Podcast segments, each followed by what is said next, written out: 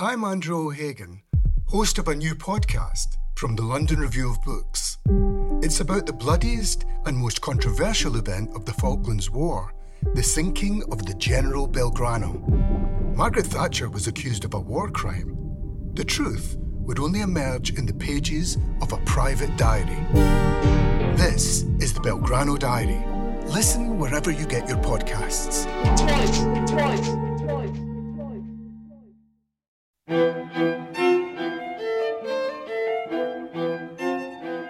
are listening to a London Review of Books podcast. Well, good afternoon, everybody. Uh, welcome. It's a lovely afternoon, and there could be no better place to be than right here on the banks of the river with such a guest as Colm Tóibín. And my name is Michael McGirr, and it's great to have met you just now, Colm, and to begin chatting. I think a good place to start, and perhaps uh, we wouldn't have expected this beforehand, is we were talking just before about the death of Seamus Heaney and what a figure he has been in your life and the life of Ireland. And I'm wondering uh, what your thoughts are today with Seamus Heaney having passed away just yesterday. Um, the, I think for anyone my age, um, he was born in 1939, I was born in 1955. His first book came out in 1966. But, but yet, uh, um, I remember when I had my first summer job, I had money and I went to Dublin. And I had in my head that I had to get a book called Death of a Naturalist. Somehow or other, the news had come down to Enniscorthy, where I was from, that this book was, was something I would need. And of course, the description of life on a farm. I wasn't from a farm, but, I, but th- th- there was a sort of familiarity about the sky over the poems, the land the poems wrote about, and the sort of idiom of the poems. Um, and when I was 18, as a student, we invited him to the university and I got to know him then. So I, have really, I'd really known him for 40 years, and he's been a huge influence on the entire society because we were let down by so many people in Ireland who were in positions of leadership. For example, uh, on, on the side of the church, on the side of the politicians, that he and people like him, but, but he was really primary among these people who insisted on a sort of seriousness without a solemnity. That he, he, had, he, was a commanding figure on a platform when he read his poems. He believed in the word, and he believed in getting the word right. But afterwards, or even as, as a way of introducing himself, he would shrug, he would be self deprecating, he would you know, want to really go home afterwards. But, but that he, he, was, he was an interesting mixture of someone who took his task very seriously and did not take himself very seriously. And in the end, he really had a sort of commanding position in the society. He made very few public statements on large questions. He stuck to the poetry. He cared deeply. You had a feeling that for him, the life of the mind really mattered. The silent place where you read and study, and the lifetime spent with a tradition and you see, the business of a tradition on an island like Ireland is really important. He was insisting that our tradition included Wordsworth, included Gerard Manley Hopkins, included T.S. Eliot, included anyone we wanted to include, that poetry knows no boundaries, it flows free like air does. And that even though you were Irish, and even though he was a Catholic from Northern Ireland, he, in the years of the Troubles, when there was great pressure on somebody like him um, because he came from a place where he, some of his neighbors were hunger strikers, for example, to make a statement, to do something, to say something. He insisted on creating a sort of alternate space which, which, which, which was almost of greater value because the noise being made by the bombers on one side and indeed the inflammatory politicians on the other was so infuriating, was so um, filled with racial cliche and horror that the idea of someone operating sonorously, the idea of someone operating where every phrase was being weighed with care, and sometimes he could write about memory or, or write about love or write about place. And just by doing that properly, He was offering a sort of an example to the society. And um, so he's, I mean, you really, it's very hard to say that there is in Ireland a profound sadness, because it usually isn't true when people say that. There is a, you know, it's usually about someone that there isn't a profound sadness about when you say there's a profound sadness. Well, in, in, the case of Seamus Heaney, there is, I mean, there is a sadness in the society, in, in, in everywhere in Ireland, that he's gone, and that there won't be any more of those books, because those books, a book like North from 1974, um, a book that, that um, um, Uh, even the most recent book, Human Chain, where he began to write in this sort of shivering way about getting frail and getting old. Those books mattered enormously to people and were sort of monuments built in our country by this man. And the idea that there won't be any more such books is, is really very hard to deal with. And the idea that this great life has been extinguished, this exemplary life has been extinguished, is really very difficult. That's a wonderful tribute, Colm. Thank you. And, uh, and mirrors my experience of listening to Seamus Heaney absolutely, that you couldn't listen to him without feeling somehow fed and uplifted, and that you just wanted to stay with what he'd just said, but he'd already moved on to something again which you wanted to remember as well. Um, and uh, I suppose it's a testimony to the fact that you are part of a great literary heritage in Ireland that goes way back, and you certainly have been a major contributor to it. Growing up, were you uh, aware of this? Were you a great reader as a child? Um, I suppose uh, the presence of somebody like W.B. Yeats, especially those early, po- those early poems that were so just beautifully made, even something, I mean, as a teenager, I mean, I, maybe I was unusual, but I don't think so. Finding a poem like When You Are Old and Grey and Full of Sleep, and nodding by the fire, take down this book and slowly read of the soft look your eyes had once and of their shadows deep. And, uh, you know, that, or just uh, lines like the trees are in their autumn beauty, the woodland paths are dry, under the October twilight, the water mirrors a still sky. And then the public poems, such as Easter 1916, you know, I've met them at close of day, coming with vivid faces from Cantor or desk among grey, 18th century houses. And we had a record at home. Now, we, we, we, obviously, we had very dull lives because we used to put it on. And it was, it was an Irish actor called Micheál Mac Liammóir reading the poems of W.B. Yeats. And we would put it on for pleasure and just, and as a family, or even when our parents were out, and sort of listen to it. but that, I suppose the idea that somebody like Yeats had recreated Ireland in his own likeness, or had allowed uh, the Irish sky into his systems, uh, and that the poems were beautiful and, and, and easy. And then discovering later on that, these, that, that really after about 1920, the poems became sort of gnarled and difficult and worthy of immense attention. That, that, that he was a much more complex figure than anybody thought. So certainly someone like Yeats repaid all that experience and almost the same with Joyce, where you could give Dubliners to a 14 year old. You know, you could give the portrait of, of the artist to a 16 year old. And then there was the business of Ulysses, not to speak of Finnegans Wake. You know, that, so that those two people, and the third, I suppose, um, came to me via an actor called Jack MacGowran, who came to do a one man show in a town even smaller than our town, about 20 miles away, called Gorey. And he, he was a friend, he was a close friend of Samuel Beckett's. And he did a one man show based on the work of Samuel Beckett. And I was 16. I had never seen anything like it. I mean, we just couldn't make out this out. I mean, he was sucking stones one minute. He wanted to make sure that he sucked every stone that was in one pocket, put them into the other pocket, and sucking stones. I had no idea whether he was, he was I mean, this couldn't be real. And then he said in the end he didn't care about sucking stones at all. So, well, which is it? You know, and, um, and it meant that, you know, that those plays then, Waiting for Godot, Endgame, became part of nature in the place. Mm. So that I suppose those three figures did matter.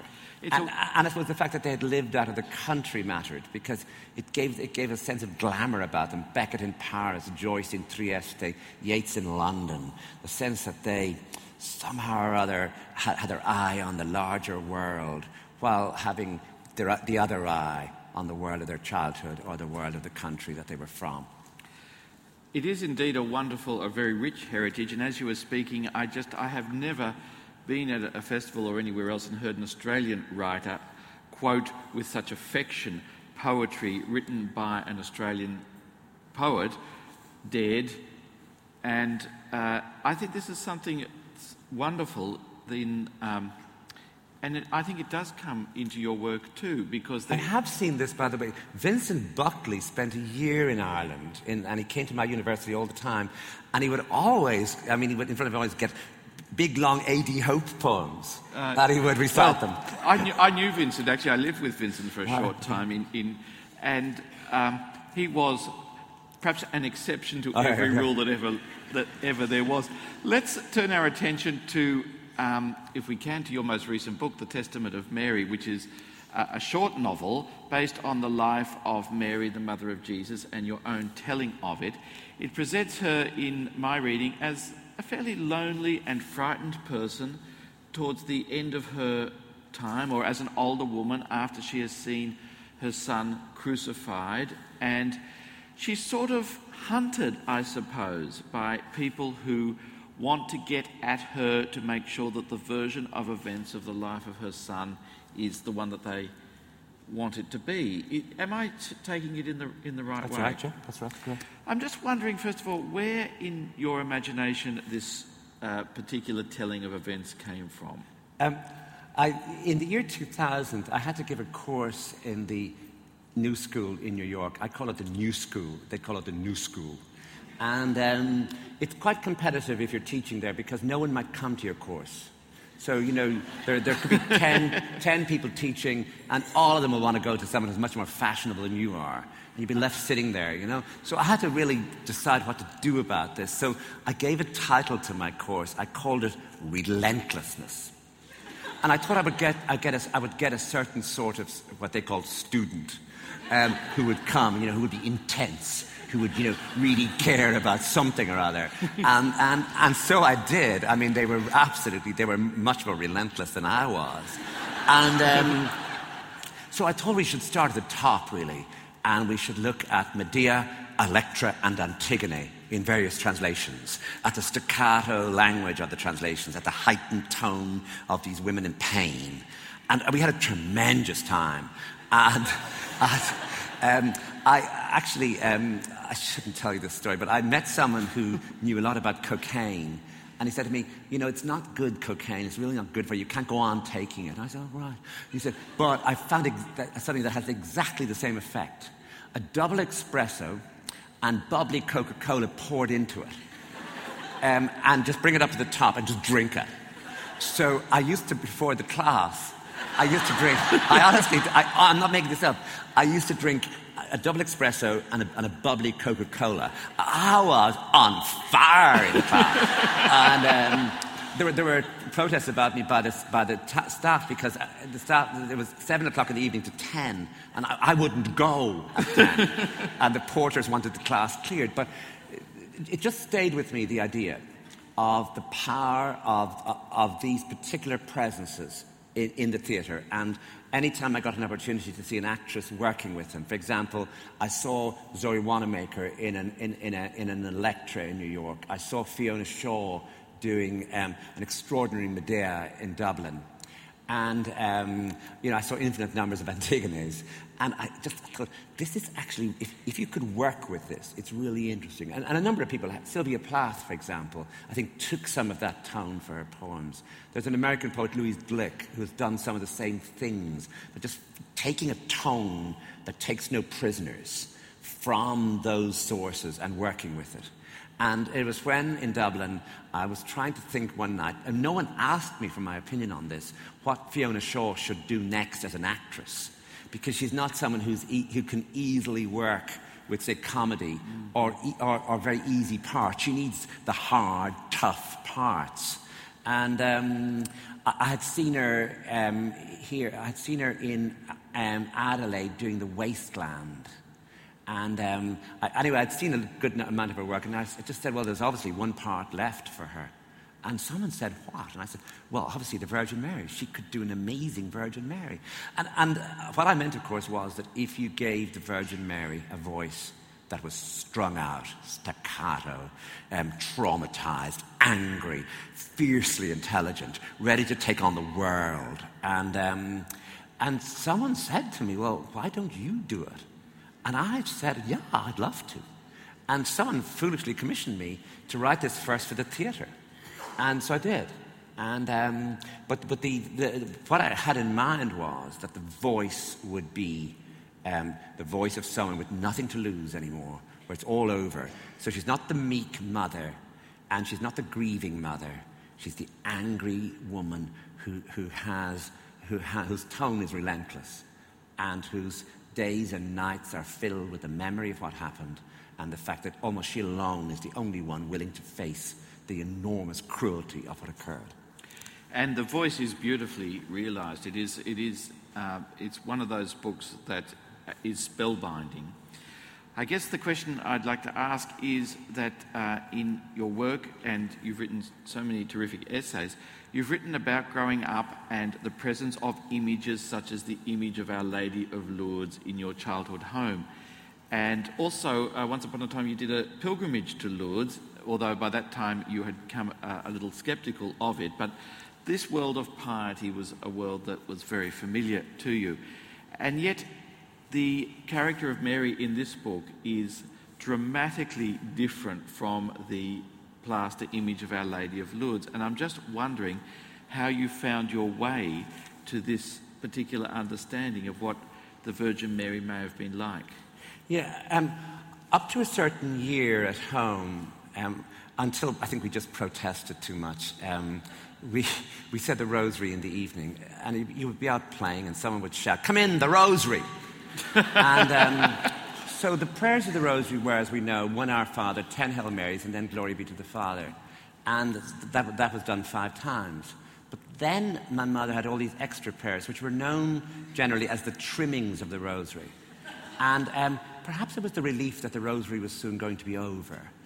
But also, but it wasn't just that. It was that these prayers seemed to me, I wouldn't have said beautiful at the time. I wouldn't have known what that was. But there was something satisfying about them, the tone of them, compared, say, to the Hail Mary, which was, I think we repeated too many times for it, for it, for it to be anything for us. But the Salve Regina, the Hail Holy Queen, to thee do we send up our sighs, mourning and weeping in this valley of tears.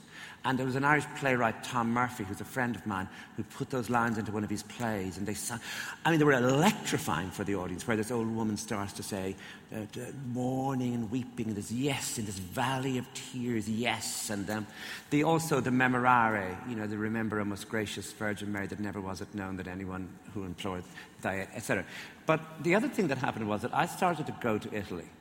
And there's nothing, I mean, despite the advert, there's nothing much to do in Italy, really, you know, um, other than go to around the galleries. And you go around the galleries, and what you end up looking at are permanent, you know, image after image after image of the Virgin, of the, of the crucifixion, of various saints, and all that. So I just, in, in Venice, and I started to go to Venice as often as I could. There were cheap, cheap, cheap flights to Venice, you know, go to Venice. And I would just go to the Frari and I would spend a lot of time in the Frari looking at Titian's Assumption. Uh, and the Assumption is a tremendous thing. It's one of the best things the Catholic Church has ever thought of. That Our, that our Lady, that our Lady was assumed body and soul up into heaven.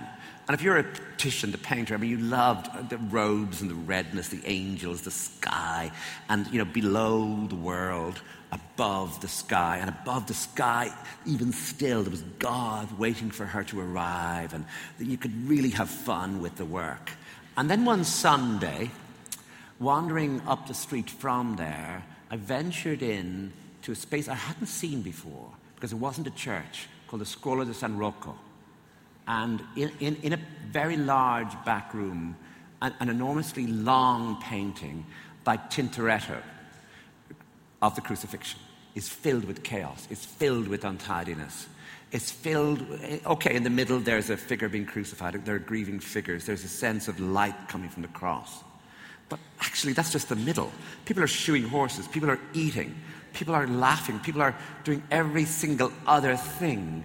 And the distance between those two images struck me as a fascinating distance between the, the idealization of a story, the telling of a story so that it lifts us all out of ourselves, and the telling of a story as it was, as it might have been remembered. And almost the rivalry between Titian and Tintoretto in Venice was, was, was sort of working out those two versions of narrative. So, of course, it struck me that this was exactly what had happened with the New Testament, that four men set about writing down that story and putting shape on it so that it would matter in the world and have influence. And one woman on the other side was silent, but she was the one who had suffered most. She was the one who had seen it, and she was the one who had wanted it not to happen, no matter what, no matter who she was. I, don't care what anyone else thinks. There must have been moments when she did not want it to occur even if eh, someone else might say, well, of course she, she accepted it. Well, she may have, but there was, must have been moments when she did not. And I started to work with those two ideas of figures working at the idealization of a story which was going to change the Western world, and a single person alone in a house, traumatized, um, with the experience of what she saw absolutely unresolved within her, try, for once urgently speaking. And so I set about working. This happens marvelously, and towards the end of the book, the, the voice of, of Mary says, The world is a place of silence. And these uh, visitors who are coming to her are the people who want to, I suppose they are the people who are starting to make the biblical account, and they want the version of events. You know, you know he was the Son of God, you know, you, you know he died on the cross to save everybody. And she says starkly, Oh, he died on the cross to save everybody. Well, it wasn't worth it because her experience of that is so, you know, she's just gutted by it, isn't it? And, yeah. and the realization of the, the end of the book is, is, is terrific in the, uh, the gap, I suppose, between these two people who are going to nail down an account which will be full of meaning and it will be, you know, significance, and her left, as you say, in the house on her own silent, broken. Yeah. But um, friend, uh, um, it's been worked twice now on the stage, once by the Irish actress Marie Mullen and the other time by Fiona Shaw, that when they come to that line, you know, they've been building up to it for an hour at that point, and they sort of have the audience with them. That, you know, it doesn't just come out of the blue, and you realize she would not have said it at the beginning, but that she's actually become so angry with them. It's just when you say, that he redeemed the world, I will say to you. And of course, the audience knows whatever she's going to say now. It was not. It was. It was not. It was. I mean, she, she's pulling the words out of herself. It was not worth it. And then once more, she says it. She says it twice. It was not worth it. And the audience goes, actually, that's maybe what you would say. You know, the, the actresses managed to get those lines and make them, uh, make them credible. You know. Uh, uh, but um, it, it, it, I didn't begin with those lines. I mean, I, I was working through her voice and seeing where it would take me. And obviously, I could change things. I mean, it wasn't as though I was being divinely inspired. You know, the difference between my book and their book is they're, they're divinely inspired, and I'm not. So it meant that I could decide to change things. But at the same time, I was exploring something that I didn't know. Mm. Um, I do hope people will, uh, you know, go and uh, and work with or read this book and have this experience, which for me was quite a significant experience. But may we turn for a moment from that mother to your mother, because in your writings you've you've written a lot about mothers, and uh, written also about your own mother as somebody who came fairly late to reading and as a result of which was an enormously free reader who discovered and enjoyed things which were well beyond what you might expect. She became a great uh, enthusiast for Saul Bellow, didn't she? Saul Bellow. Who's a Jewish American. And, and, but uh, you've got a great line in something you've written, which is that your mother became the reader that every writer uh, would love to have, or something along those lines?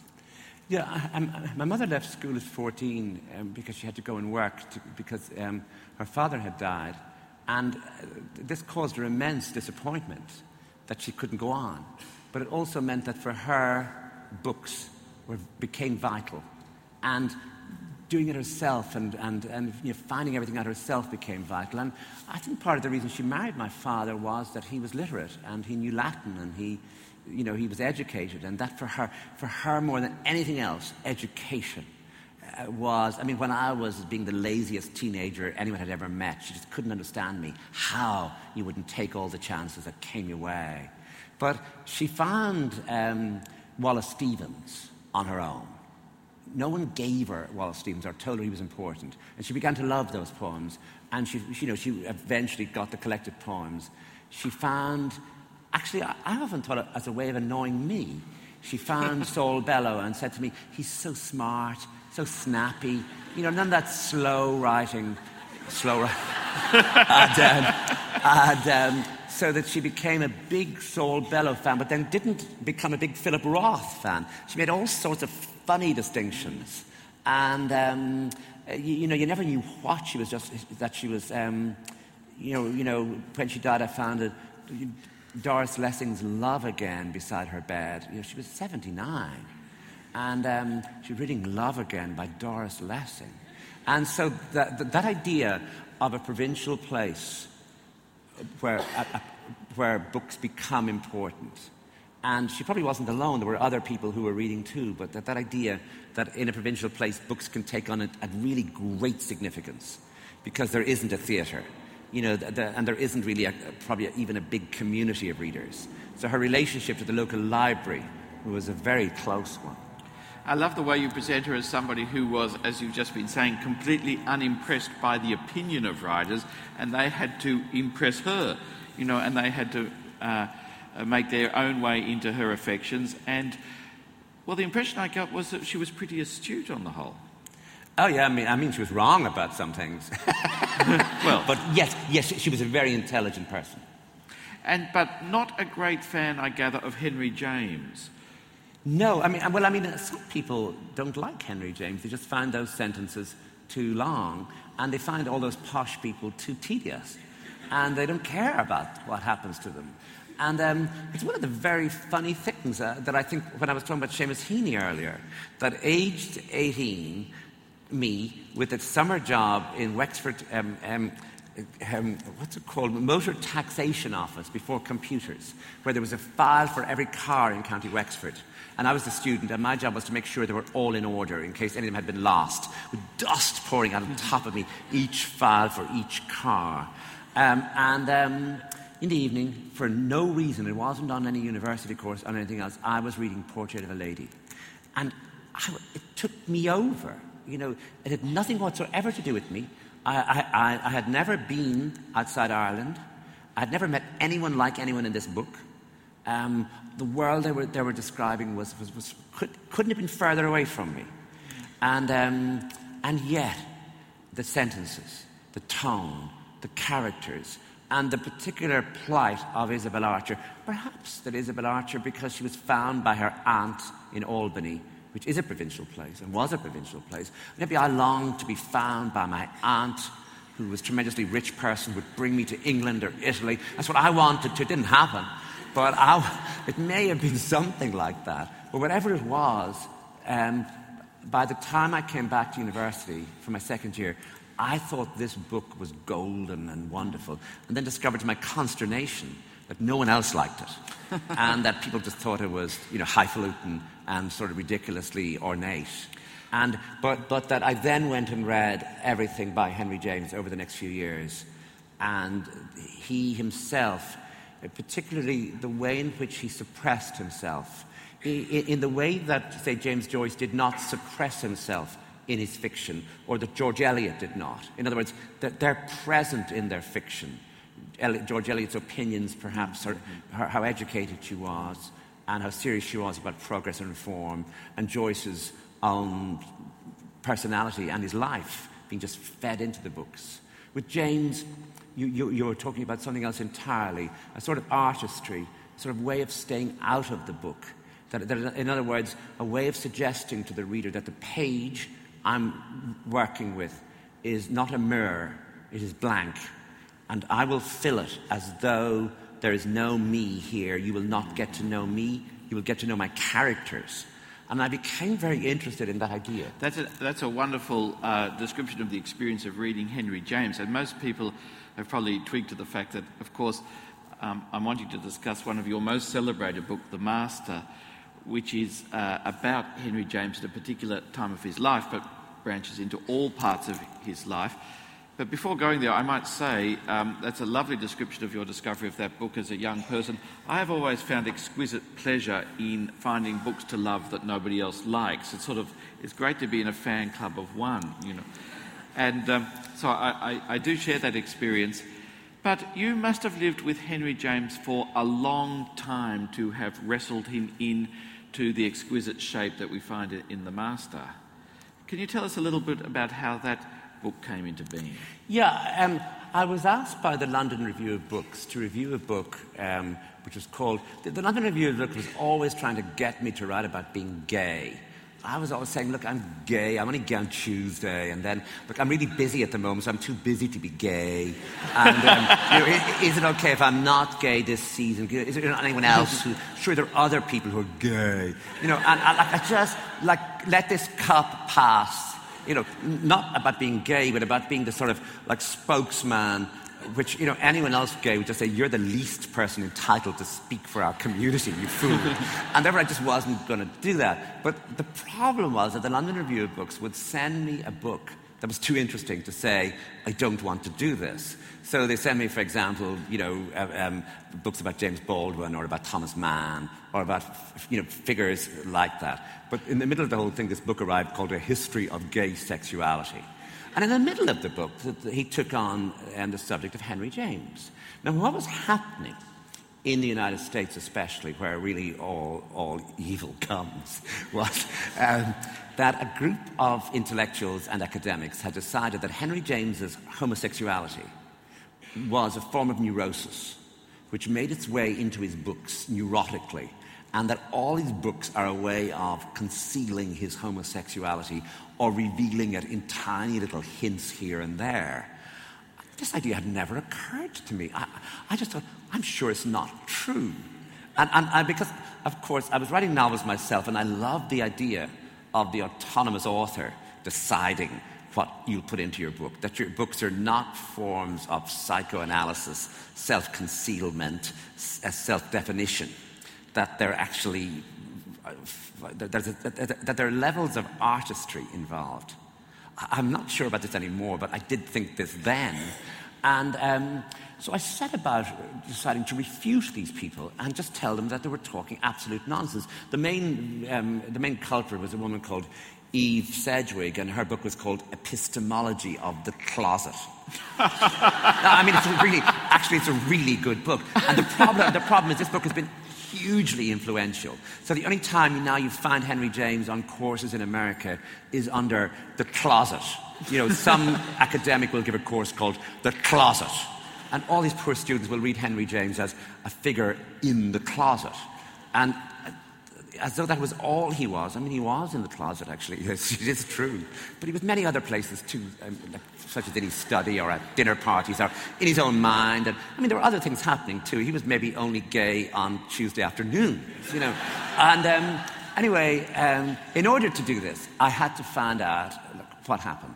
So there is, um, uh, is, it four is it five volumes? Anyway, it's a large number of volumes of a biography by Leon Edel about Henry James.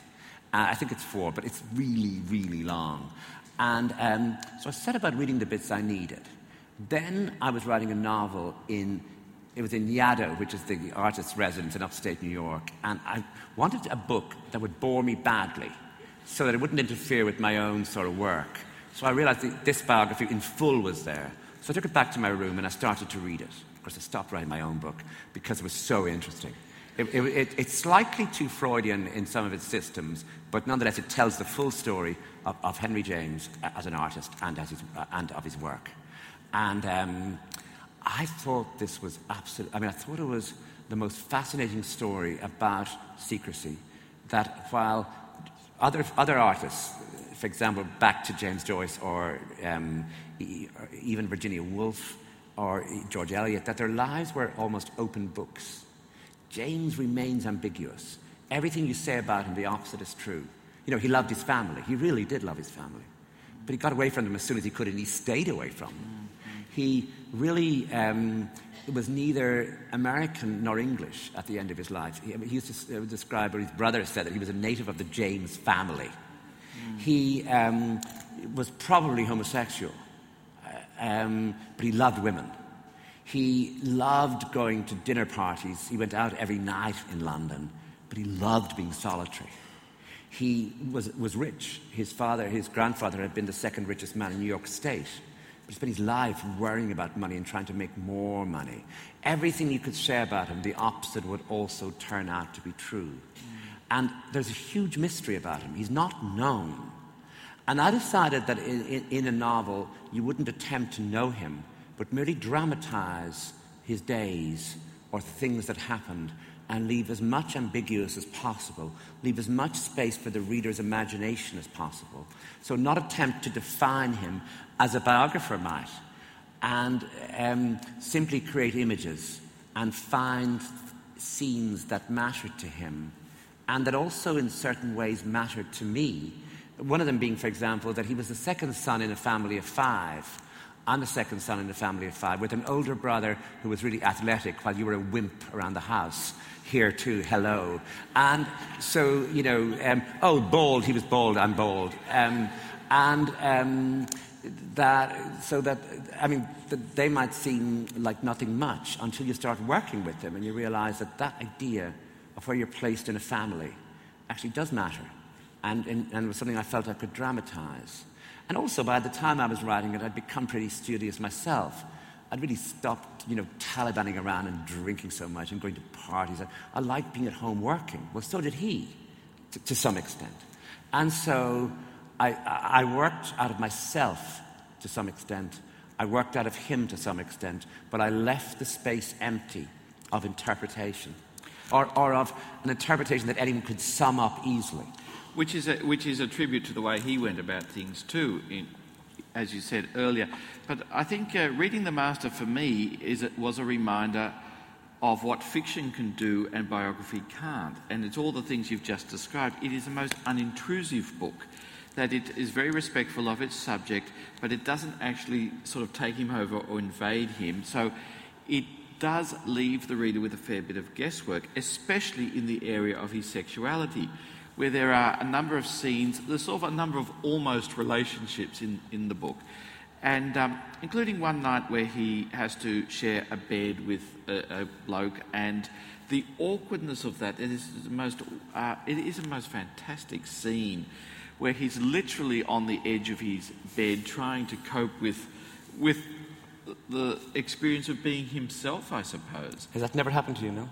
Well, I'm not, not, not that I would say here. In the presence of my wife.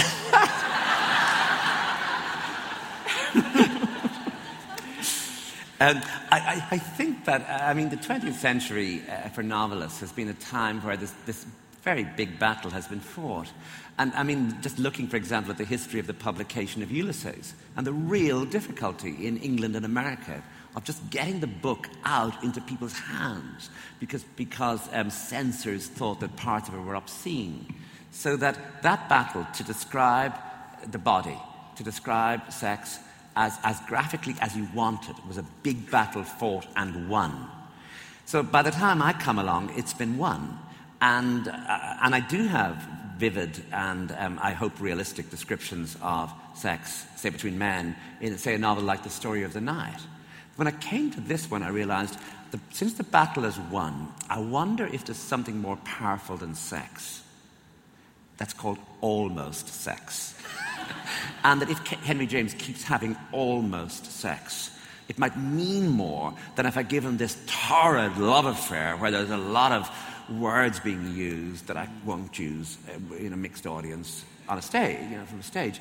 And there's a scene in the bed, that, that's there, but the scene that I, I really, you know, where he, there's a young man staying in the house and he really, really, really fancies him. He would really like, you know.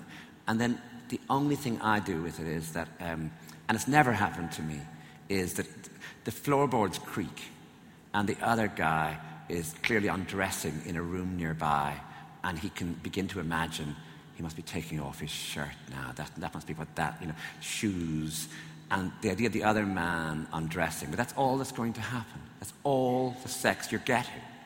And the same with the scene in the bed. It, it, it is fantastic, yes. But, but, uh, but, the thing, but also the scene in the bed is with Oliver Wendell Holmes Jr. And of course, it did amuse me because he ended up being a Supreme Court judge.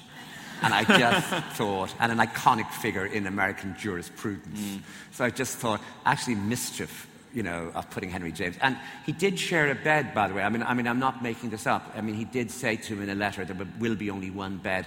And then he, in an extraordinary sentence, he said, he was so unself-conscious in certain ways. He said, I don't mind if you don't, as the woman said when the puppy dog licked her face. Well, I mean, hello. You know, I mean, I, mean, I just... Yes. And that's in a letter. I, yes. didn't, I, didn't, I didn't write that.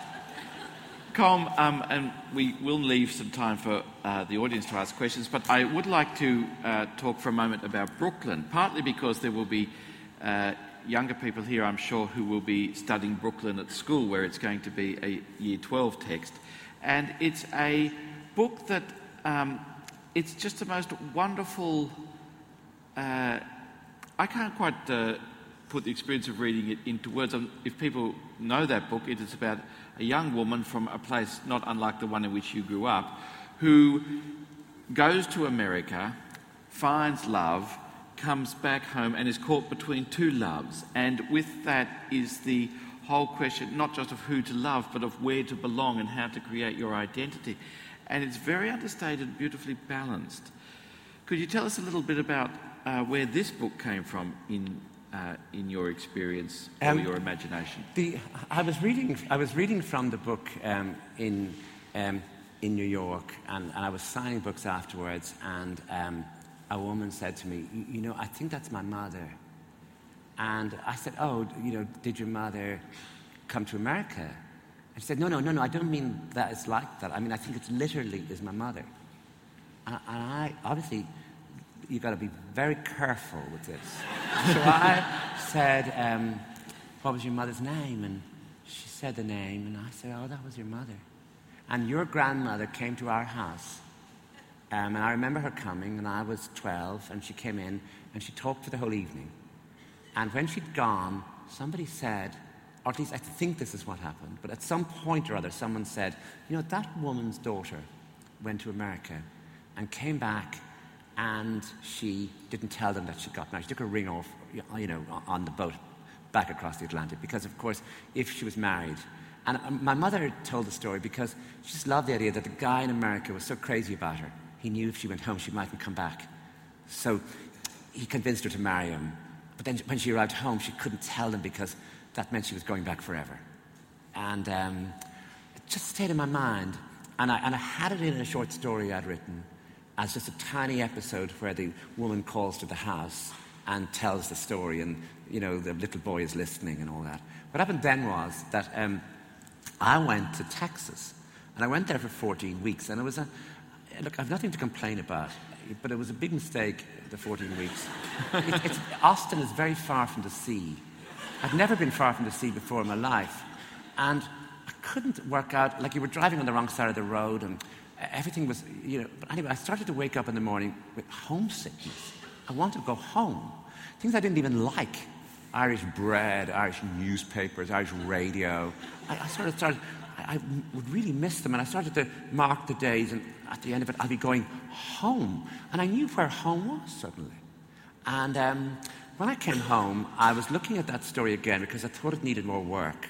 And I remember exactly where I was, and I was down where I'm from, and it was at night, and I was on my own, and I realized that little paragraph actually, I'm going to do that, and I'm going to tell her story because uh, that's what matters to me at the moment the idea of leaving, coming back, what those feelings are like. And obviously, You know, no one wants to read a novel about an Irish novelist going to Austin and teaching for two days a week in a university and having a nice house to live in and students and you know, being privileged in all sorts of ways and feeling sorry for himself to boot. You know, no one needs that book.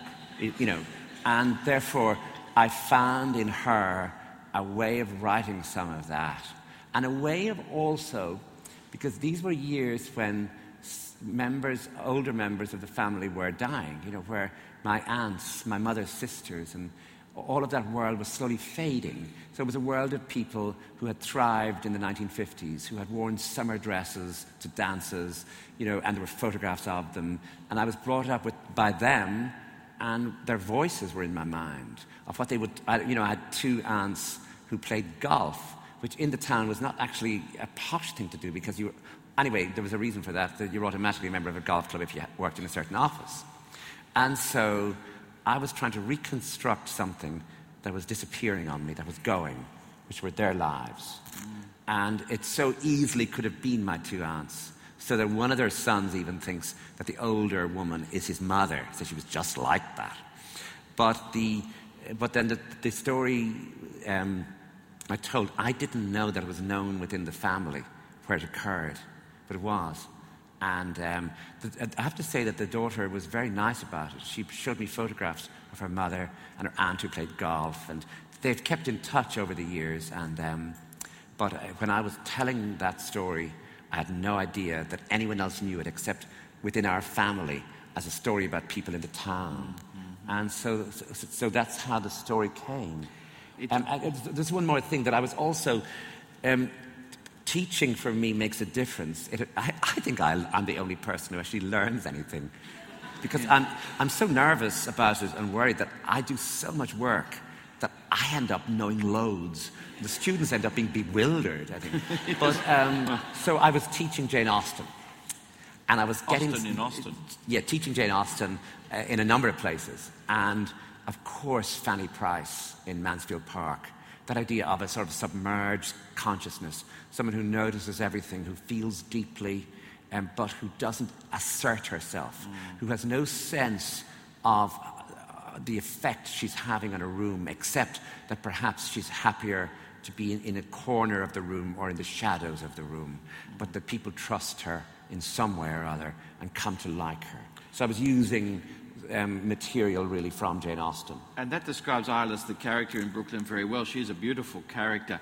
There's a lot for me in that book about the nature of community as well, because it is the community she's part of in Ireland which I suppose creates the springboard for her to go to America. But it's also the community which holds her captive in a way, isn't it? And makes her um, both provides the springboard and also the prison in, in which, to some extent, that, that she has to contend with. Yeah, it's a portrait of the town as I remember it, and, and, and, and some of it would be quite accurate. I mean, a lot of people think that they know who the shopkeeper is. this shopkeeper is tremendous. She really is. Um, uh, uh, you're thinking of Miss Kelly. Mm. Yes, a very um, uh, was she a true character? I had a letter from a woman who said, you know, that was my mother as well. I mean, I'm not making this up. I, I could show you the letter. and, and, there was an element of that, all right. She said, you know, my mother had a shop like that, and she was like that with her customers. And, uh, and, and, and, it serves her right what you did to her in your book. Said, oh, my God. Colm, I'm just going to ask one more thing, if I could just find a, um, a, uh, a page.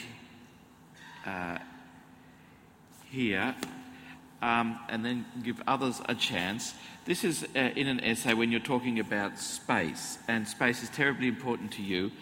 Uh, and you're describing a house, and you said, This house was the space where I learned to talk, to walk, to read, to write. I used it in my novel, The Heather Blazing, and The House of Eamon's Childhood, as the House of Eamon's Childhood. It is also in The Blackwater Lightship as the place of Helen and Declan's childhood. It is the house where the novel I am writing now takes place. It comes in dreams, it comes in imaginings. Sacred space once it was ordinary. I'm just wondering if you'd like to. Uh, that there's a beautiful paragraph, but would you like to tell us about those spaces? Well, I suppose I got some ideas from, I, I don't know if anyone's read this book. Um, it's David Malouf's book about a house in Brisbane called, is it called 82 Edmonds, Edmondstone 12, Street? 12 Edmondstone. 12, Yeah. 12, 12 Edmondstone Street, where he just takes the house as the subject of a memoir. Mm. And the people come slowly into the rooms, but, but he does the rooms so well. Mm. And, and I was intrigued by it. And, and I realized that that idea of being brought up in a small house and everything happening in spaces that you keep using over and over because it's hard enough to imagine a character. But imagining a space for me would be almost impossible, that I would always, maybe out of laziness, out of fear, go back to a house I knew, to my, one of my aunt's houses, to my parents, that, you know, to the house we were brought up in, and use that house. Or flats I've had, apartments I've had that I've lived in. I, I would always just use the, those doors, those shadows, those windows. And, um, and so, it, I mean, it's an odd thing to do. That sort of, you end up using it over and over and over. Where the light switch was, what door creaked, what sound was made, what did the house face east so that the light came in in the morning to the front of the house. And so, if you got up really early, you would see an extraordinary sunlight. You know, that those sort of things, once you start using them, have an extraordinary anchor, I mean, emotional anchor with them, that you're more likely to be truthful. I mean, truthful within fiction, about emotions, about memories, about inventions, if you're using something that's real and that matters enormously to you emotionally and it's almost lost, or that certainly you're not likely to go back there as a three year old and start crawling around it again. That won't come again. So, therefore, those, yeah, those spaces um, have extraordinary power and, um, uh, um, and, and they're unlikely to be replaced by other ones at this point. Thank you. Now, there's microphones around, aren't there? Yes? And if anybody would like to ask a question, please feel free, and uh, I might uh, uh, play chairman here and nominate people, but just wait for the microphone to come to you if you wouldn't mind. Would anybody like to ask something? There's one just down, down here. Thank you so much.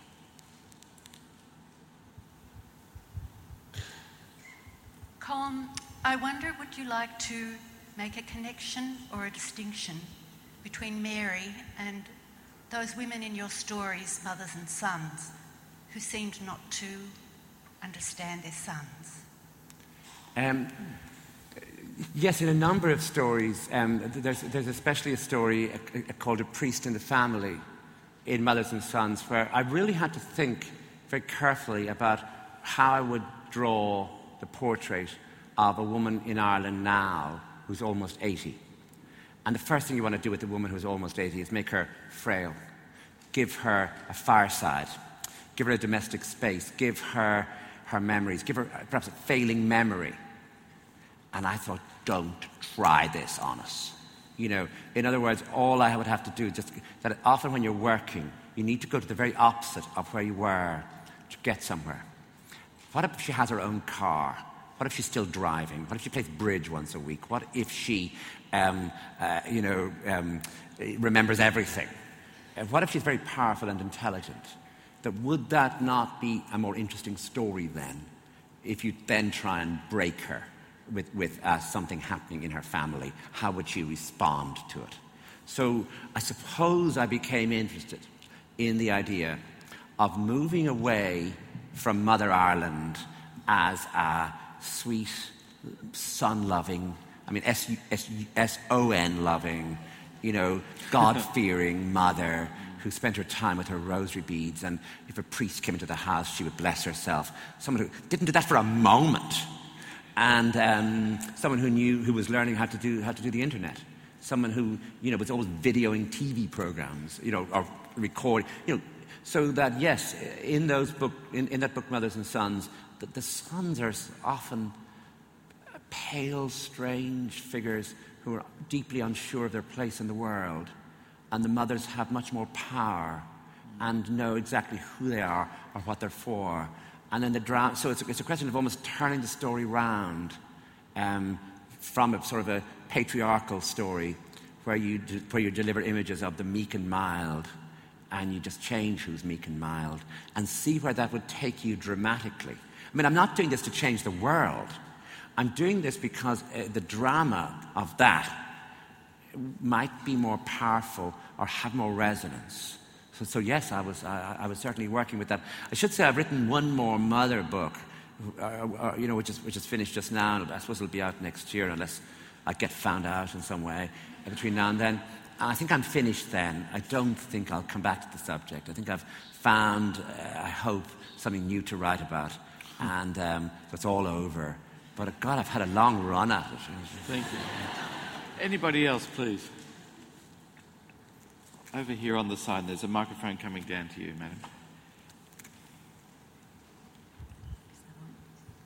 Um, Colm, one of the um, most powerful elements of the Testament of Mary for me was the story of Lazarus. And I was raised as a Catholic, as, as you were, but I don't think I had ever, ever realised that he was actually buried under the ground. And the way you used it in the story, I, I found quite shocking, much more shocking than the crucifixion. And I just wonder um, what sort of significance you see. I mean, I see him very much as a lost soul. So, what sort of significance you attach to that element of that story? Mm. And you know, well, you're absolutely right that in, in John's Gospel, he's not buried under the ground. He's actually um, there's a stone. You know, he's put into a space. But um, when I was writing the book, I didn't intend to deal very much with the miracles because I was very uneasy about, for example, making fun of them. You know, water into wine, yeah, yeah. Um, and, you know, walking on water. They were just, I just, I just was too. The novel is a secular space. It doesn't lend itself, it's, it, it's very good on things like money, greed, jealousy, legacy, but it's not good on miracles. You know, in other words, it really doesn't work much in a novel if suddenly you say, God came at that moment and lifted her into heaven. You know, yeah, well, get on with your story. You know, like, where, where, did she get the soup from that she had later because she had no money earlier on in your book? You know, so, so that, therefore, I was uneasy about the miracles. And then I came to Lazarus and I realized, I, I realized only by working. In other words, I would go back and add another paragraph, another paragraph, another paragraph, and found that it was giving me a sort of satisfaction retelling this story because of all the miracles in the New Testament. This one, the one where he brings someone back from the dead.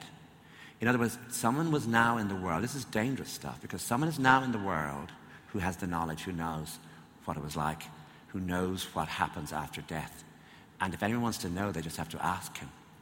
And of course, what I wanted to do, do, do then was make him into the sort of saddest soul there was in yeah. the world, to give him a sort of like fierce melancholy, so that everyone was afraid to ask him because whatever he was exuding suggested that he had seen something that we didn't want to know about. And this unsettled everybody deeply. So I, so I worked with that, but I didn't intend to work with it. And, and I think that one of the things I learned in writing the book was that this story that's in the New Testament, especially in John's Gospel, is very, very powerful. That, that, that it has elements in it that, that, uh, that I now understand why they have had such sway in the world um, over the last 2,000 years. Because every time I tried to not tell one of them or evade part of it, it, it, it, it would come as a, a story that fascinated me to tell. But certainly the Lazarus one um, I think is probably the most powerful part of the book, the one that I, I, found most unsettling for me, and that I did most work on in the end of cutting and adding and just making sure that it was, it was all right. Thank you. Anyone? Yeah, someone right up the back. Yes, right at the back. Thank you. Just in regard to the testament of Mary, did your Mary believe him? In the end, I just I wasn't sure, and it was a question that Did stayed what? with me. Did she believe in him and in them that he was what they said? No. No, she didn't. You see, you see, it's possible that she's on her way there and that she may, in the aftermath, in the afterglow, in the aftermath of the book, find some way through the story. But for her, it only happened to somebody she knew.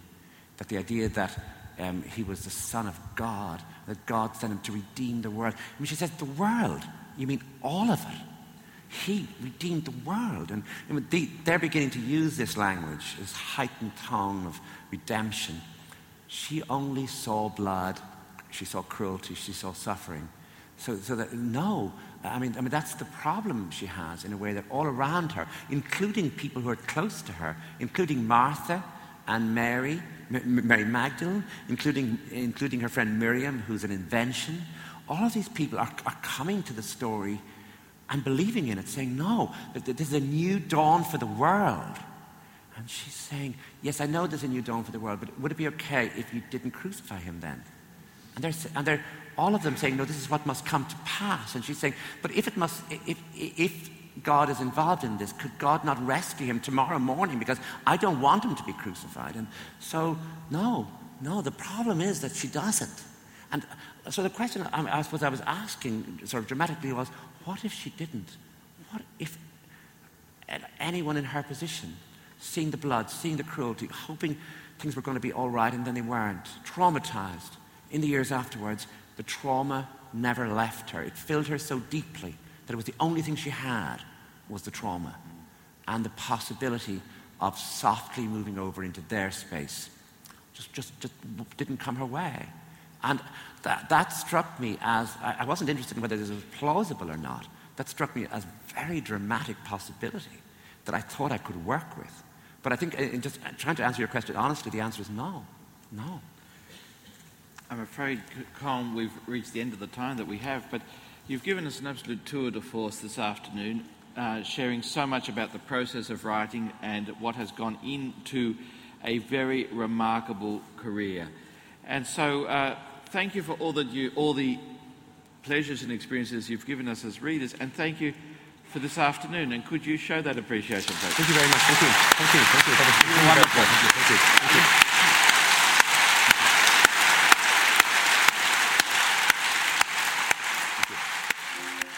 Thanks for listening. For more, go to lrb.co.uk